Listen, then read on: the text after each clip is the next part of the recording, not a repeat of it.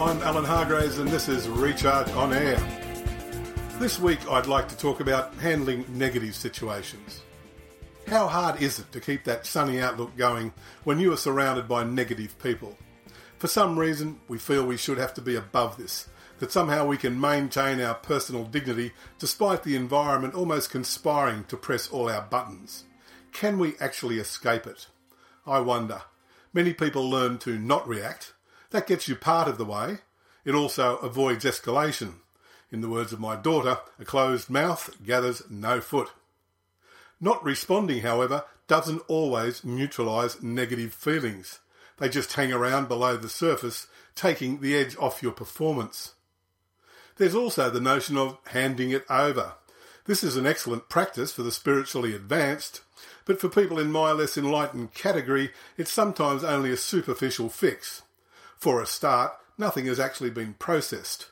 We have not experienced the feeling in full, we have simply packaged it for sending and sent it somewhere. A quick handover can be closer to denial than learning, and it's certainly a long way from acceptance and closure. I've often handed things over only to find I'm still stewing hours, maybe even days later. So what can we do? Well, here's one thing that works for me some of the time. It's not my idea.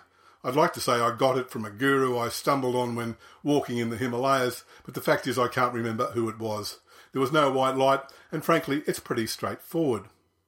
Feeling angry about someone or something, try sitting there and feeling really, really angry with that person or thing, full bore, non stop, for 20 minutes. Do the opposite of denying it. Get right into it.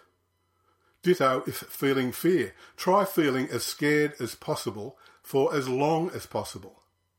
I've never been able to go the full 20. The best I can do is about 10 minutes. What happens then? Well, the intensity of the feeling gradually seems to abate. I'm not quite so angry or fearful. Sometimes there's even an inkling of generosity of spirit, even towards the person who has made me angry. Occasionally I catch a glimpse of a different perspective and maybe even a solution. It's at that point that I can start to hand it over. There's some closure now because I haven't denied the emotions, I've actually processed them. I've had great results from this in business, from handling difficult employees right through to managing tough negotiations. It's not always convenient to do it immediately, but it's a handy exercise in a timeout. It also works at home even when you're dealing with teenage children. Amazing, I know. It can also be hard to admit that you're angry, or scared for that matter, especially if you're a bloke. But then again, you don't have to tell anyone. It probably helps if you did, but it's not essential.